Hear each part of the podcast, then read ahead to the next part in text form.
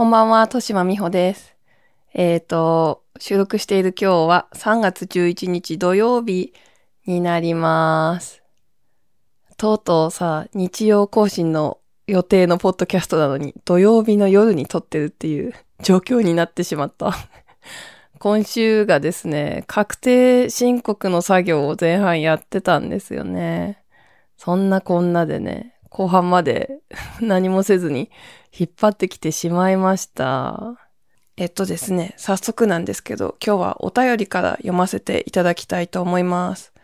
愛知県のミリさんからいただいたお便りです。こんにちは。としまさんの小説やブログが大好きで、大学生時代や仕事の研修時代に心の支えにしていたものです。ありがとうございます。そんな私も今やアラフォーワーママとなりました。ワーママね、ワーママ。働いてるお母さん。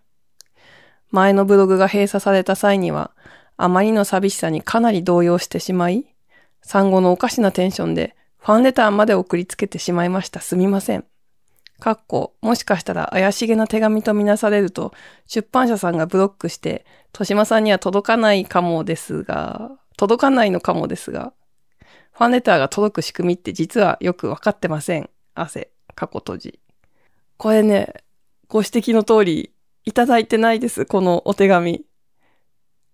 ブログが、前のブログを閉じたのが、3年前ぐらいだったかなと思うんですけど、3年前か4年前。その時ぐらいに、出版社さんからなんかお手紙を転送でいただいたっていうのは、一回もなかったですね。なんか怪しげなでも手紙だったっていうよりも多分私がやっぱり現役じゃないから転送してくれない？なんかその現役作家でも手紙を転送してもらうのってなんかの用事のついでとかだったりするからたくさん溜まったらか、あとまあ本が出た後とかはね、すごい送ってくれたりするけど、なんか2ヶ月分溜まったとかなんかそんな感じだったりもするので、なんか現役でさえそんな感じだからさ、もはやいつからかいない作家だと、作家っていうか、その、ね、パンピーだともう手紙をね、転送してもらえなかったんだと思います。すごい申し訳ありません。せっかく書いてくださったお手紙がどこかに消えちゃったっていうことでね、ちょっと申し訳なく思います。えーと、続きます。でも今またこうしてポッドキャストで発信してくださっていて、本当に本当に嬉しいです。毎朝、ああ、仕事行きたくない、と本当に憂鬱なのですが、通勤中の車内で、としまさんのラジオを聞いていると気持ちが和み、としまさんも今を生きているんだから、私も頑張ろうと思えます。これからもとしまさんの生活と健康を優先で配信続けてくださると嬉しいです。ということでした。ありがとうございました。こうやって通勤中に聞いてくださってるんですね。なんかすごいこのお便り嬉しかったです。なんかね、やっぱりこうして一人で喋ってると、すごい人の反応別に見てるわけじゃないから、一緒に友達と喋ってあははってやってるわけじゃないから、すごい滑ってないかなとか、あとはさ、なんていうの？やっぱり、うん、なんか一人でやってることだから余計なんだけど、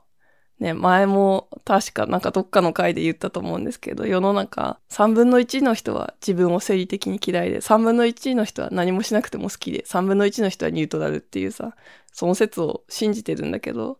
その3分の1のさ、私を嫌いな人たちの反応みたいなのに、なんていうの、別に誰もそんなことわざわざって言ってこないですけど、ね、匿名のあれとかでもさ、言ってこないけど、でもなんかそういうのを自分で勝手になんか 私のこと嫌いな人が聞いたらこれ相当うざいだろうなって、なんかシューンってなってる時もあるので、なんか勝手に考えて勝手になんかこう、てんてんてんってなってる時もあるから、こういうね、こういう風に聞いてますっていうお便りいただけてとってもありがたかったです。ミリさんありがとうございました。ね、お手紙の件は本当に申し訳ないです。そしてね、私がずっと最近 声がガラガラだから健康まで気遣ってくださったんですよね。本当すいません。ね、引き続きこの声でお送りしていきます。そしてね、やっぱりこの声なので今週も短縮版でね、なんかサクッとお送りしたいと思います。お便り本当はもう一通いただいてるんですけど、なんか回答がやや長くなりそうなので、来週以降に読ませていただければと思います。すいません。えっ、ー、と、今週ね、喋ろうと思ってるのは、まあ今日が3月11日じゃないですか。ね、震災から12年、えと一周したんですよね。まあでも自分的にこのシーズン振り返ることがね、振り返るべきことっていうか、そういうのが去年以降増えてしまって、去年のですね、3月に私は祖母を実は亡くしてまして、明日が一周期なんですよね。なんかそれもあって、今日はね、なんか祖母の思い出で、祖母との思い出で、なんか差し支えない部分だけをね、差し支えない。なんか喋っても大丈夫そうなことだけを今日は喋ろうと喋ってみようかなと思っております。ちょっとね、何が差し支えあって何が差し支えないかっていう話は後でゆっくりしたいと思います。じゃあ早速行かせていただきます。えー、第22回になります。聖なる欲望ラジオ。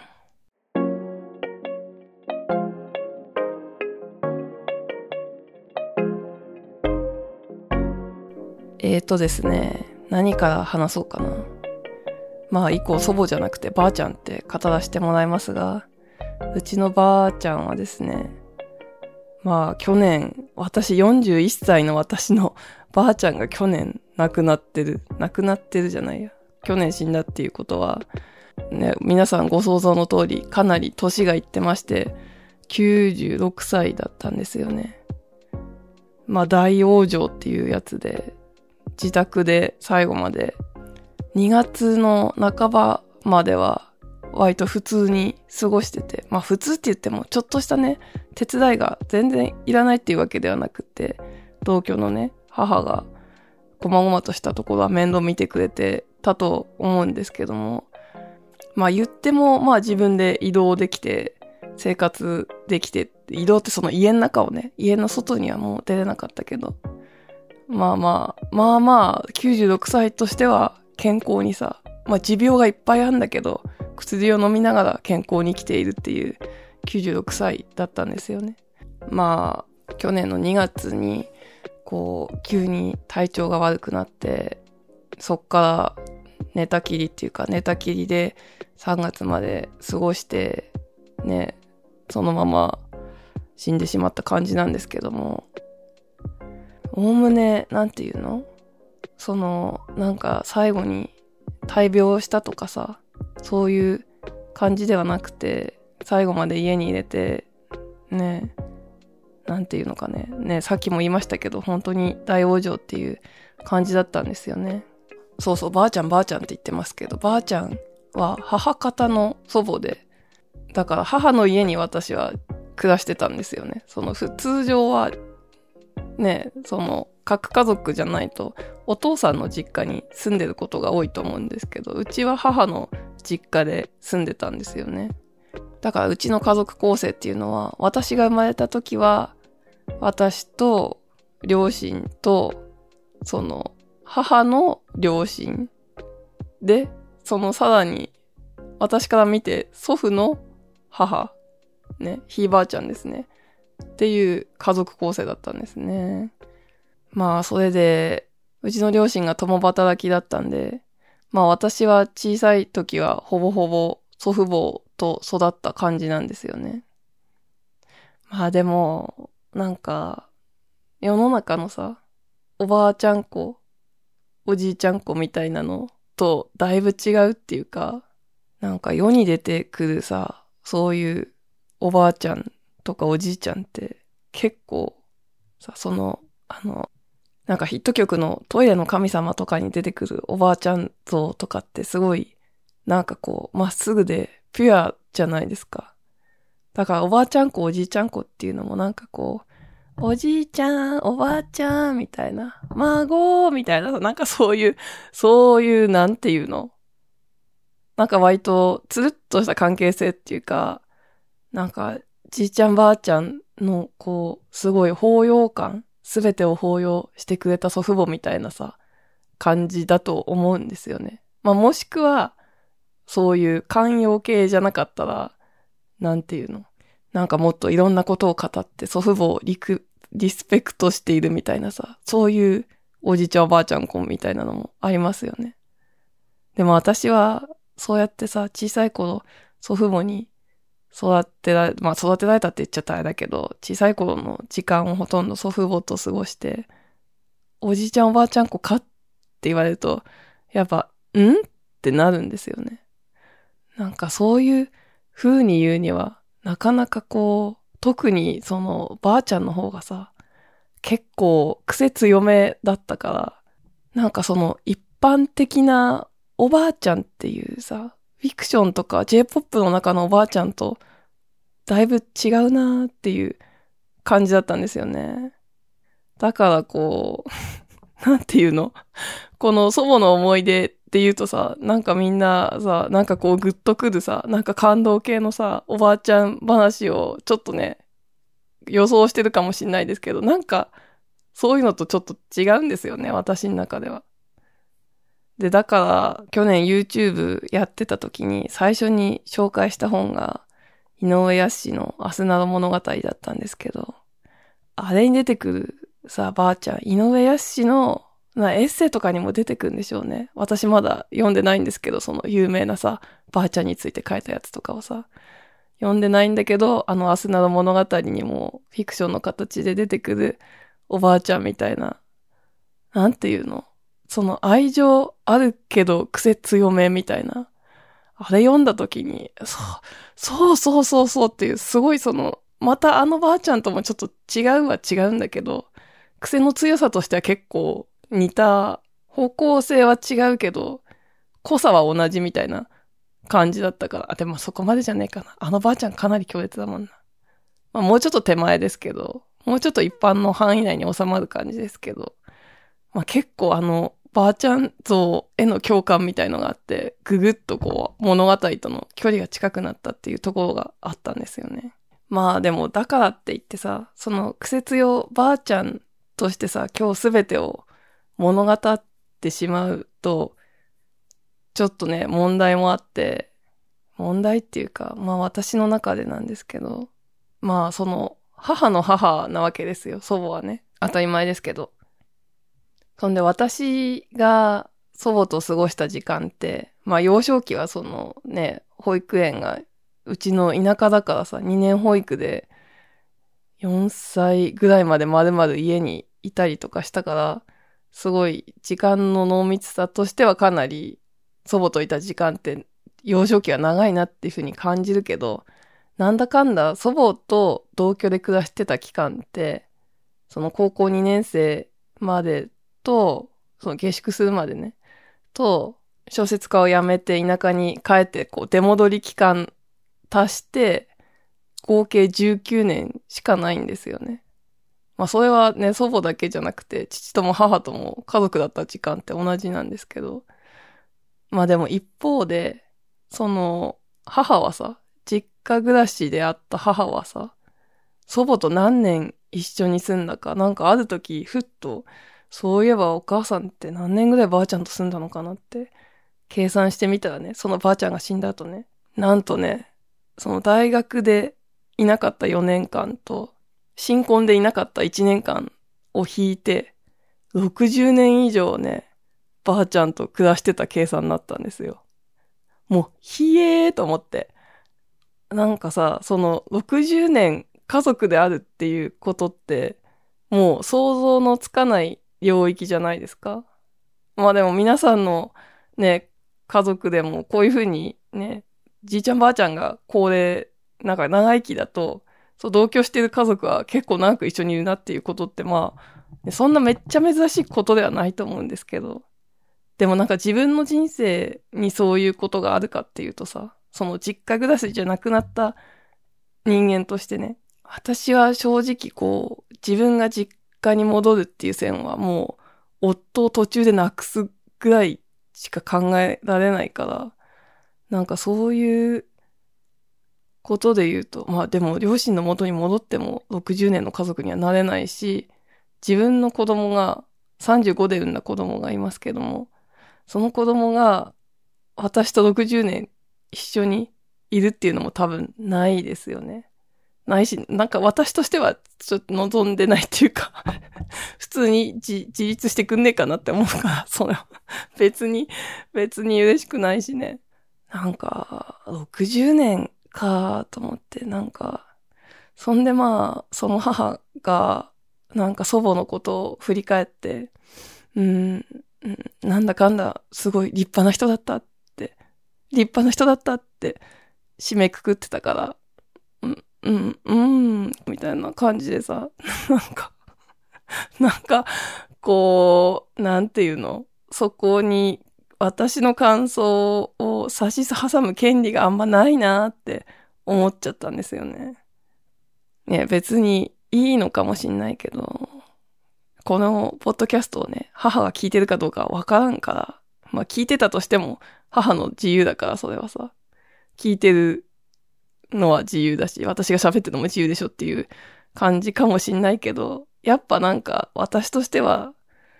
なんかその60年の家族の前では控えておこうかなっていう気持ちにね、割となったんですよね、なんかね。本当はなんかばあちゃんのさ、面白いおかしい話とかをめっちゃ喋りたい。なんかその きつかった話とかもしたいけど、なんか、まあ、今回はやめといて、割と無難な話にしたこうかなって思ってます。まあでも、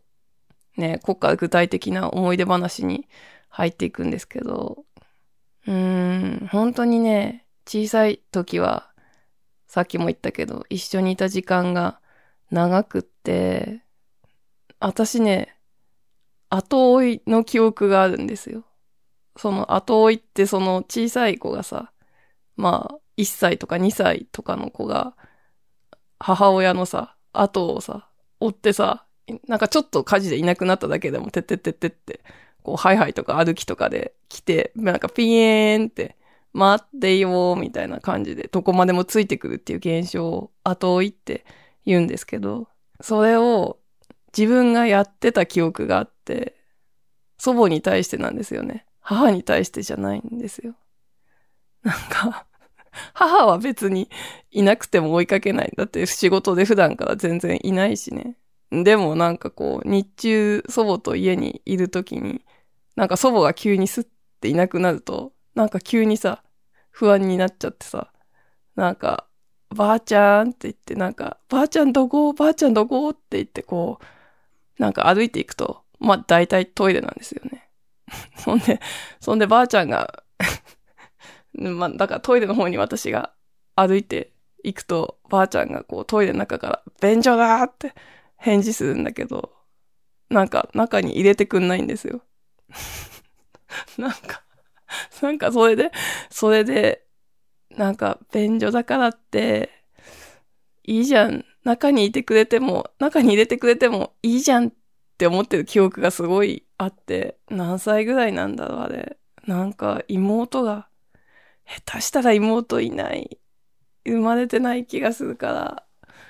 まあまあ、生まれててもすごいね、なんかさらについてくるみたいな感じじゃない時だから、まあ言ってても2歳半とかなのかな。まあほんとそういう記憶があって、なんかでも自分の時はさ、自分が子供に後追いされた時には、だからトイレもね、入れてあげました。なんか、みんなど、どうしてんだろう？トイレについてこようとする子供を中に入れるか入れないか問題ってありますよね。なんかでも私としては別にうちのトイレの床は汚くないって思ってるから、そこに座らせとくけど、あと別にトイレを見られるのはしょうがないと思ってるけど、なんかうちのばあちゃんはどうもしょうがないとは思わなかったみたいですね。なんかそのやっぱ大正生まれの奥ゆかしさを感じるなって、後でこう自分が親になって振り返った時思いましたね。まあだからそういうね、幼少期の、うん、親代わりじゃん。そこまで言ったらね、ちょっと一応親一緒にいたわけだから悪いけど、育ててくれたっていう気持ちはすごい大きいんですよね。私は保育園に通ってた時は、送迎は、じいちゃんがね、基本はしてくれてたんですよ。なんか、ママチャリでさ、冬は車なんだと思うけど、雪積もるまでは自転車のなんか荷台に乗っけてさ、今みたいな、こう、ちゃんとしたさ、チャイルドシートじゃなくって、なんか、なんか適当なとこに、ね、ヘルメットもしてないし、今思うと、もうギャーって思いますけど、乗せてもらって、ね、送り迎えしてくれたんですけど、まあ、ある時ね、なんかじいちゃんが用事で来れない日ってたまーにあって、そうするとばあちゃんが来てくれるんですよね。その、ばあちゃんは自転車に乗れないし、車も運転できないからね。世代的にね。まあ、その、はるばる家からさ、歩いて来てくれる時があって、それがすっごい嬉しくて、なんか、一回ね、ばあちゃんが迎えに来てくれた日が、すっごい大雨で、雷鳴ってたんだけど、もうばあちゃん来てくれたから嬉しくて、遠回りして帰ろうって言って、その大雨の中をさ、遠回りして帰らせたことがあるんですよね。でもこの話で、本当の被害者はばあちゃんじゃなくて、家に残ってた妹で、妹はちっちゃいから、なんか私がどうしてもその、送迎が必要だったから、ばあちゃんが出てきたけど、妹は隣の家に預けてきたんですよね。やっぱその、ご近所付き合いがさ、濃密な田舎だから、お願いしますって言って出てきたんだけど、妹はなんか 一人でも大丈夫だから帰るって、なんか、もう帰るって言い張ったらしくて、なんか、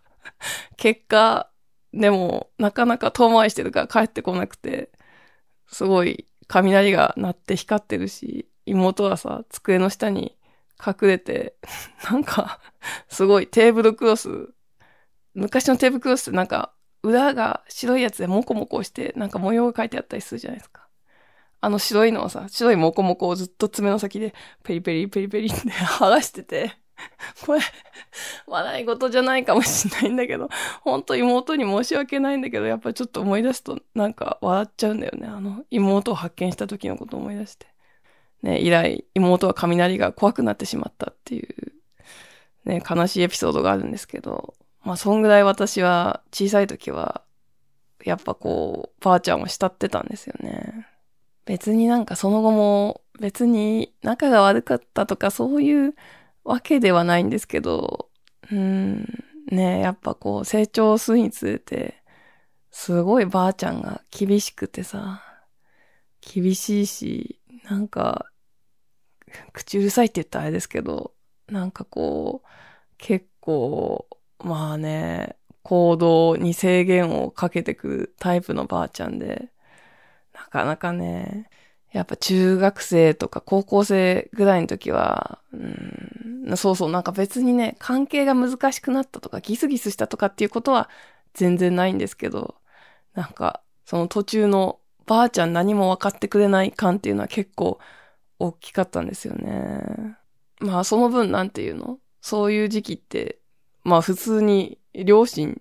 に育てられてるっていうかさ、なん育てられてるっていう言い方変だけど、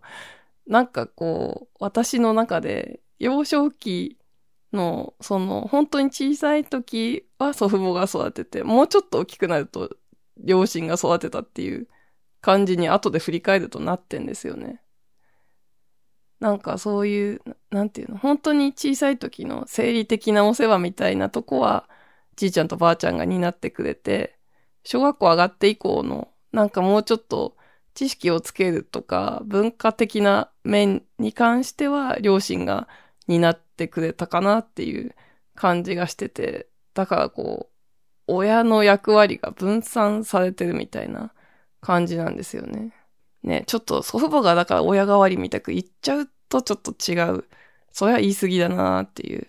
感じがするし、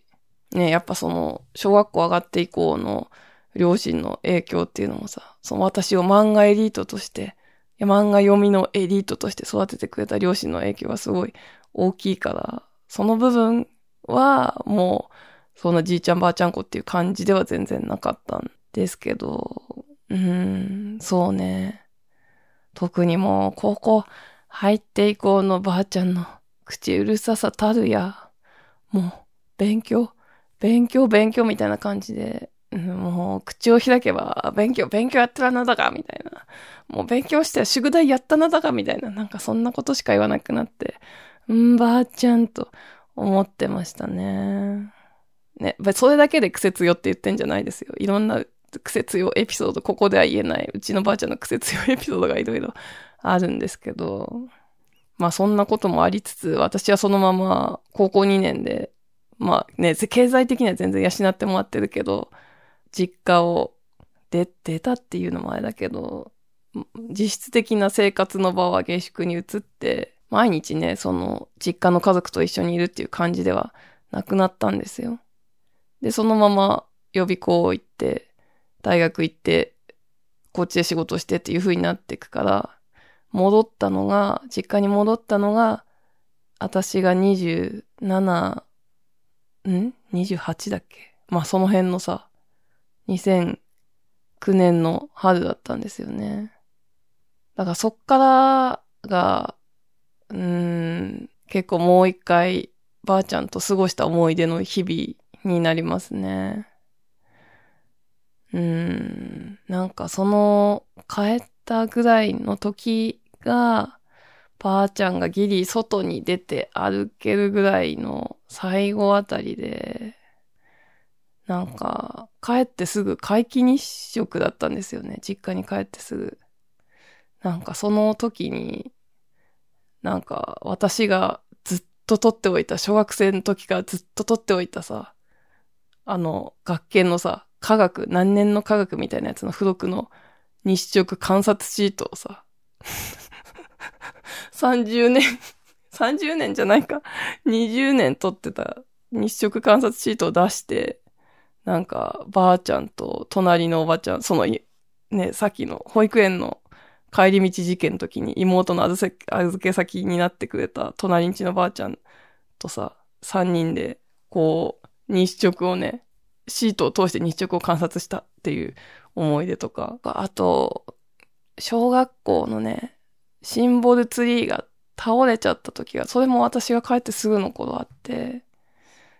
うちのばあちゃんはその小学校の出身ではなかったんですけど、そこで教員をしてた時期があって、その木がやっぱり思い出があるっていうかさ、そんなめっちゃ思い出を語ったりはしてなかったけど、まあ、その倒れたって聞いたら、じゃあ見に行くべってなって、こう二人でさ、そのすっごいばあちゃん足遅くなってて、その時、そのゴロゴロカーみたいな、そのおばあちゃんたち押してるやつあるじゃん。あれ引いてゆっくりゆっくり学校まで歩いていったなとか、なんかそういうこともあったなとか、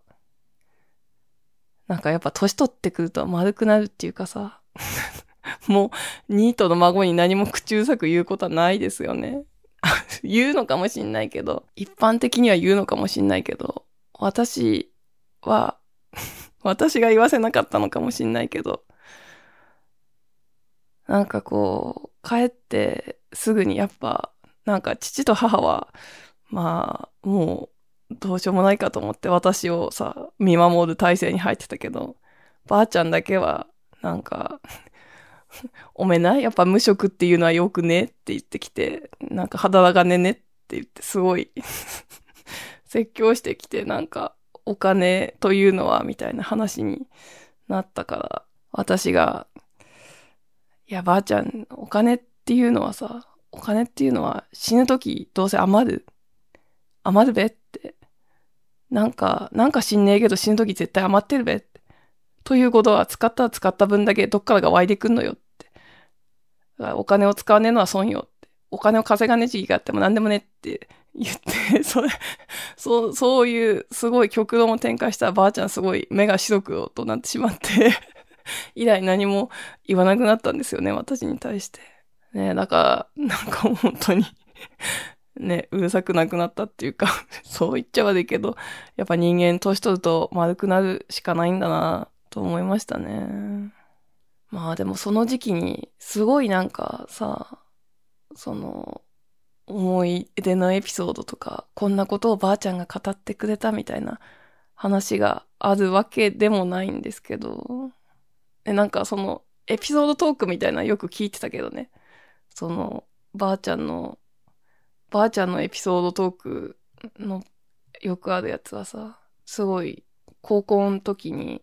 なんかの古文か世界史の先生がすごい嫌いで、すごいやっつけたくて、すっげえめちゃめちゃ予習してって、なんか間違いを指摘しまくるみたいなので成績が伸びたっていう話と、すごい若い頃死んじゃったお母さんがめっちゃ本好きだった、本の虫だったっていう話と、お父さんがやや、こう、なんていうの、いいとこのボンボンだったけど、なんかそれゆえに世間知らずでこう、お金を貸しちゃう、貸して帰ってこないみたいなタイプの人でいろいろ苦労したみたいな話と、なんかそういうね、エピソードトークは聞いてるんですけど、なんかこう人生訓みたいなのがあるわけじゃないんですよね。なんかその、ばあちゃんとの、だから熱い話みたいのが出てくるかっていうと、まあ出てこないんですけど、なんかばあちゃんすげえみたいな、お母さんはさ、そうやって、その、ばあちゃんをリスペクトする気持ちが、その若い時の大変だった嫁に来て大変な思いをしながら働いてた時期を見てるから、リスペクト対象であるのかもしんないけど、やっぱ退職して以降に、ばあちゃんが退職して以降に生まれた私としては、その、リスペクタボーな時代を見てないわけだから、こう、別に立派な人物じゃないと思ってるわけじゃないけど、ね、苦労したのも頑張ったのもすごいよくわかるんだけど、やっぱなんか、なんていうのかね、そういう気持ちよりも、なんか違うものの方が上に来るなっていう感じなんですよね。それが別に嫌な感情じゃなくてね。なんかそれで、まあ実家で私は秋田に2009年からそうやってしばらくね、無職でいたわけですよ。無職でいたんですけど、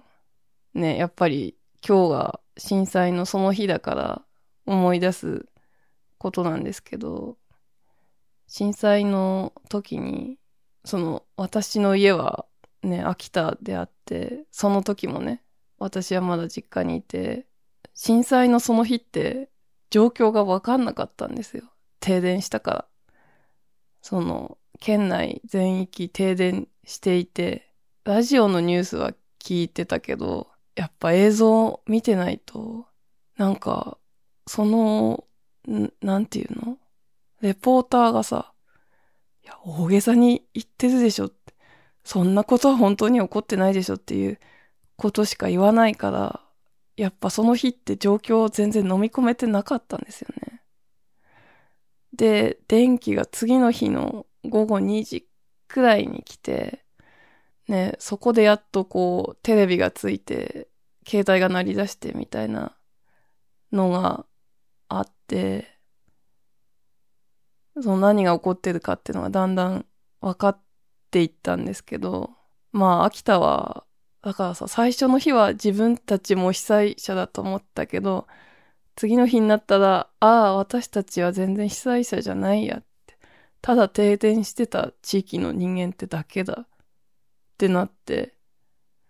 で、そっから、やっぱり、なんていうの？すごい、その時、を生きてた人たちはみんなそうだと思うけどさ、別に東北在住じゃなくても、九州の人も、北海道の人もみんなそうだったと思うけど、やっぱ特殊な日々が始まったわけじゃないですか、心理的に。なんかその時に、まあ父はまだ働いてたんですよね。定年前で。ただ母は父より年下なんだけど、と早期退職して、もう早期退職の1年目ぐらいで、その年、その年度は家にいたんですよ。だから家にはいつも祖母、母、私っていう3人がいる状態になってて、で、父だけが出勤してたんですけど、まあ父が震災があって忙しくなる方の仕事だったんですよね。まああの時、二極か東北のさ、人たちは忙しくなるか、物流とかがないから、もう何もすることがなくなって仕事が休みになっちゃうか、どっちかだったと思うんですけど、まあ父は、その、すごい残業、残業みたいな感じになって、なんか、いろんな対応ですごいピリピリしてて、で、母は母でさ、なんかその、テレビをすごい、テレビにじーってこうずっとくっついていて、まあその時の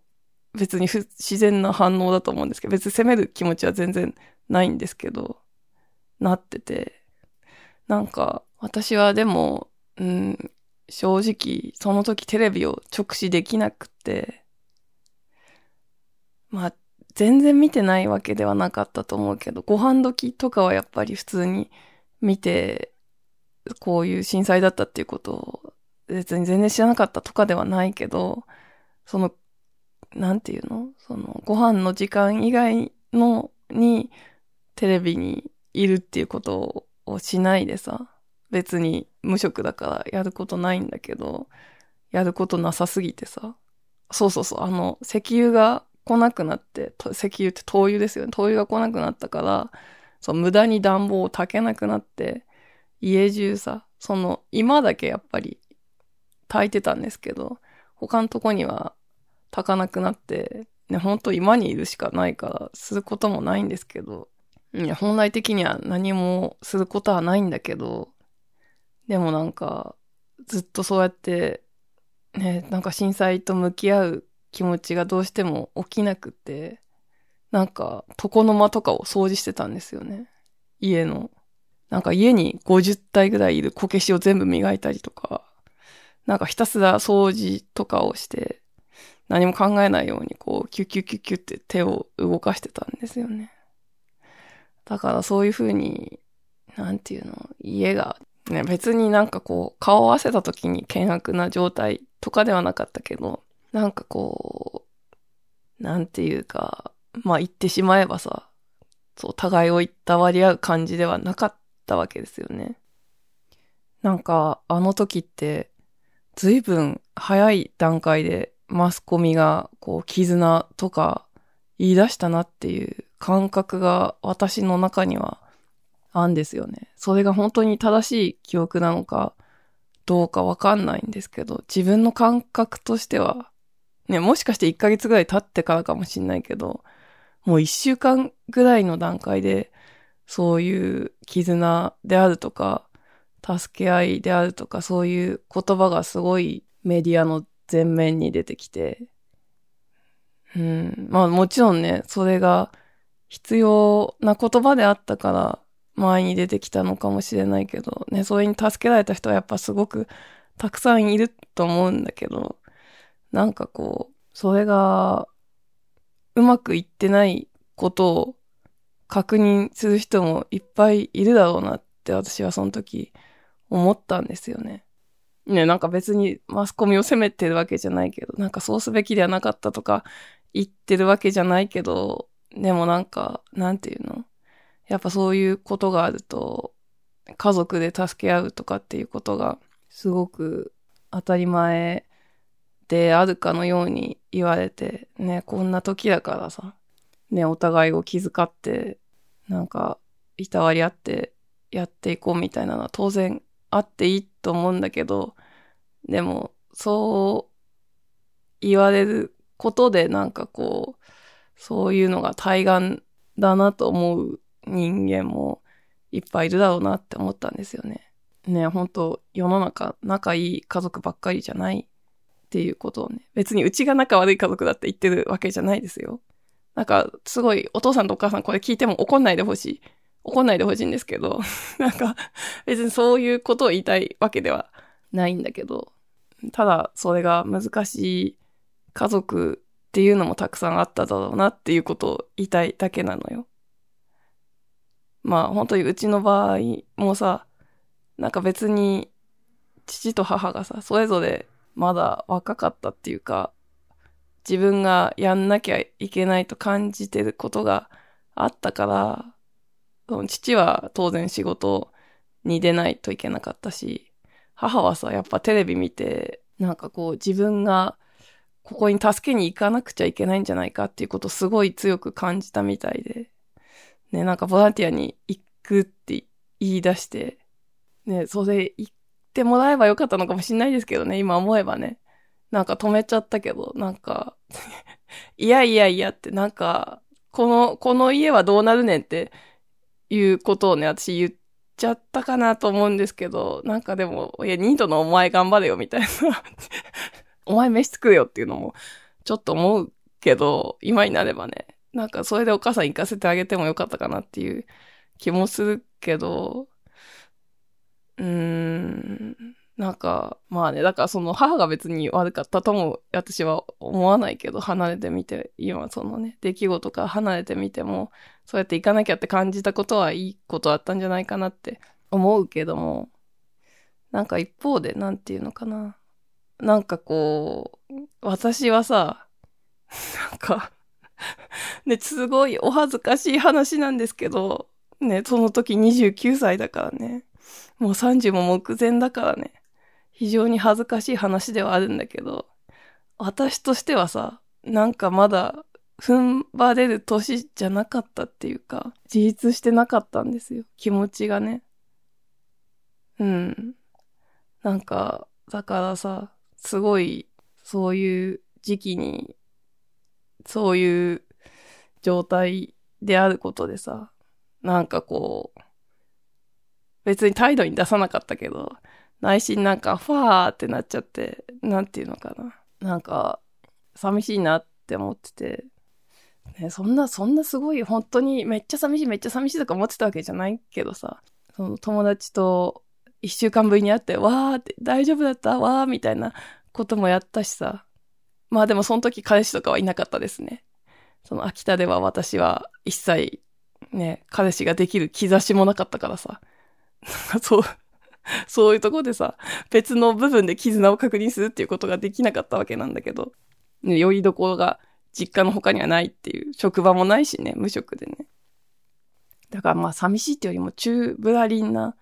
感じになっちゃって。ね本当にね、重ねて恥ずかしい話だけど、本当は夜とかやっぱ怖かったんですよね。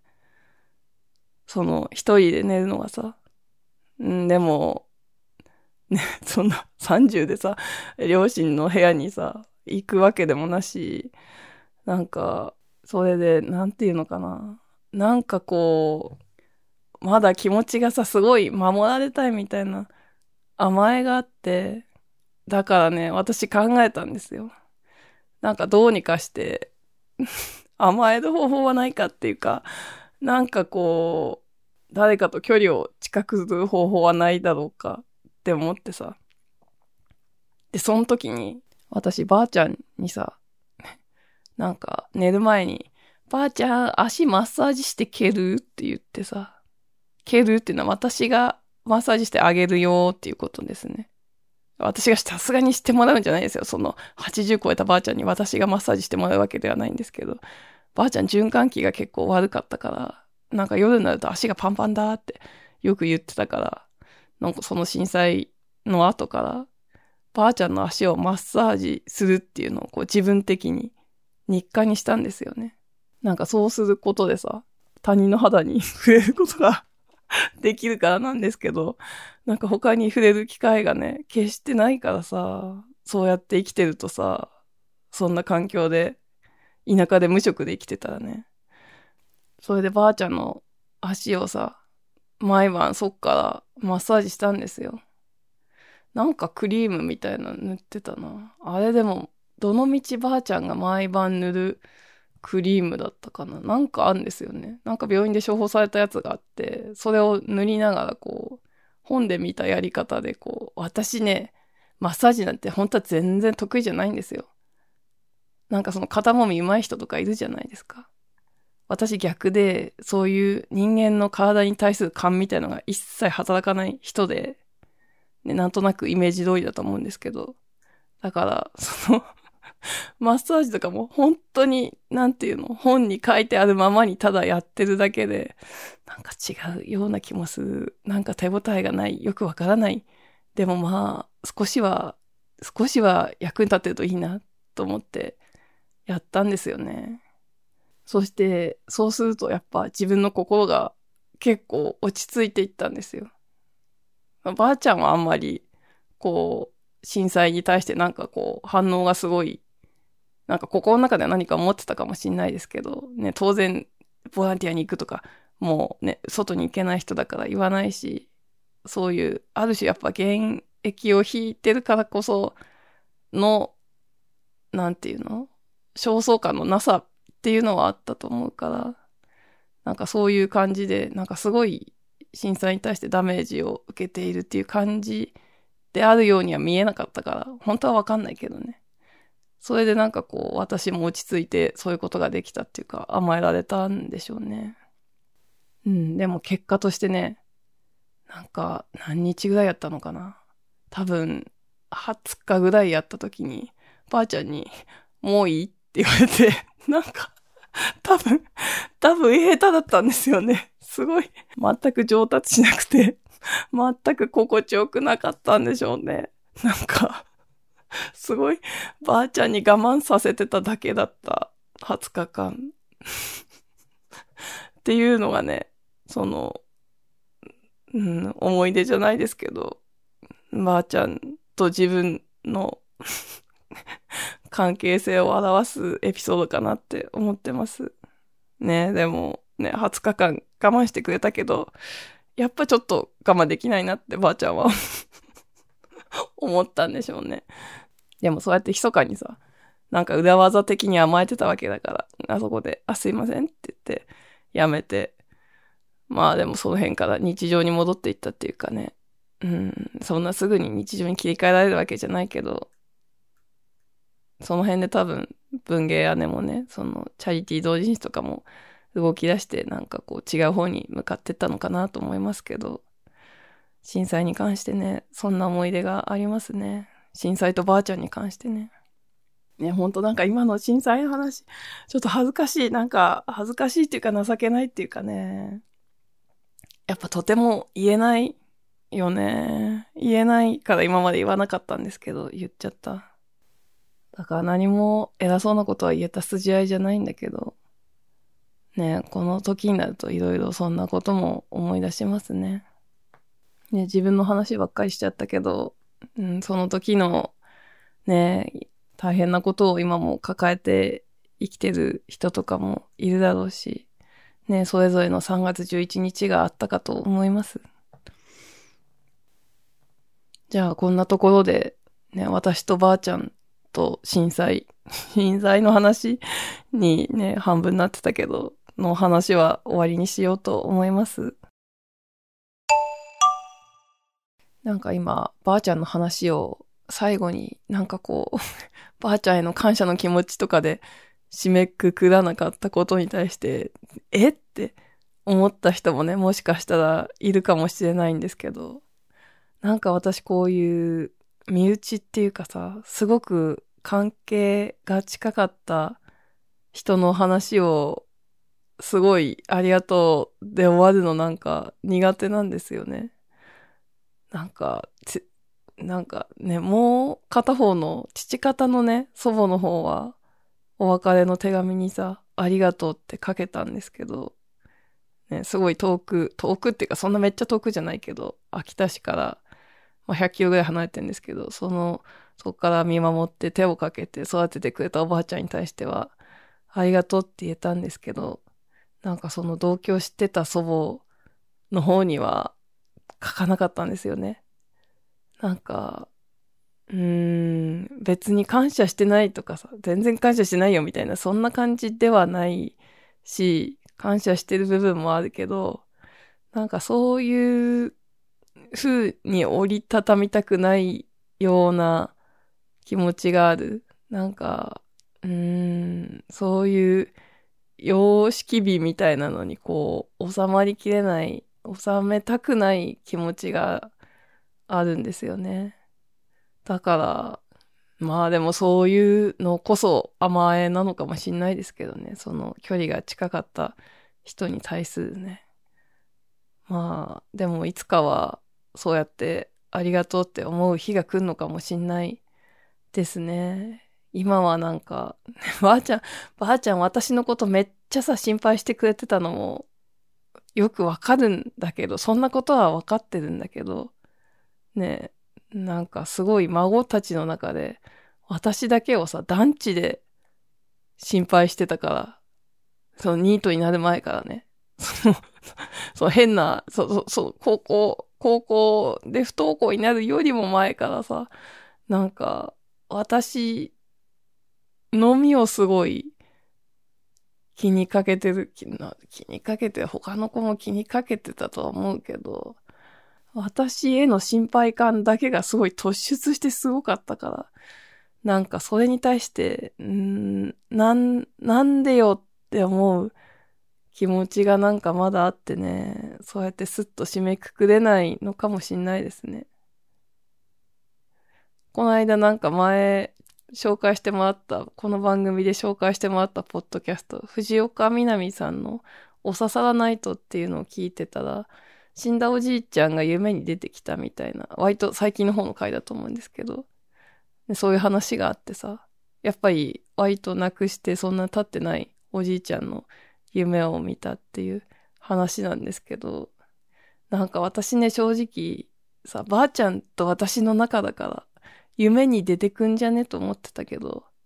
一切さ、なんか、夢に出てこない。ななんていうの？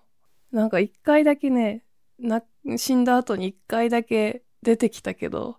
なんかじいちゃんと一緒にさ、ニコって笑って、それで終わりだったの。なんか、なんか、終了みたいな、なんていうの？なんか私に何も、な、な、ないのはいいんだけどさ。ね何もないみたいですね。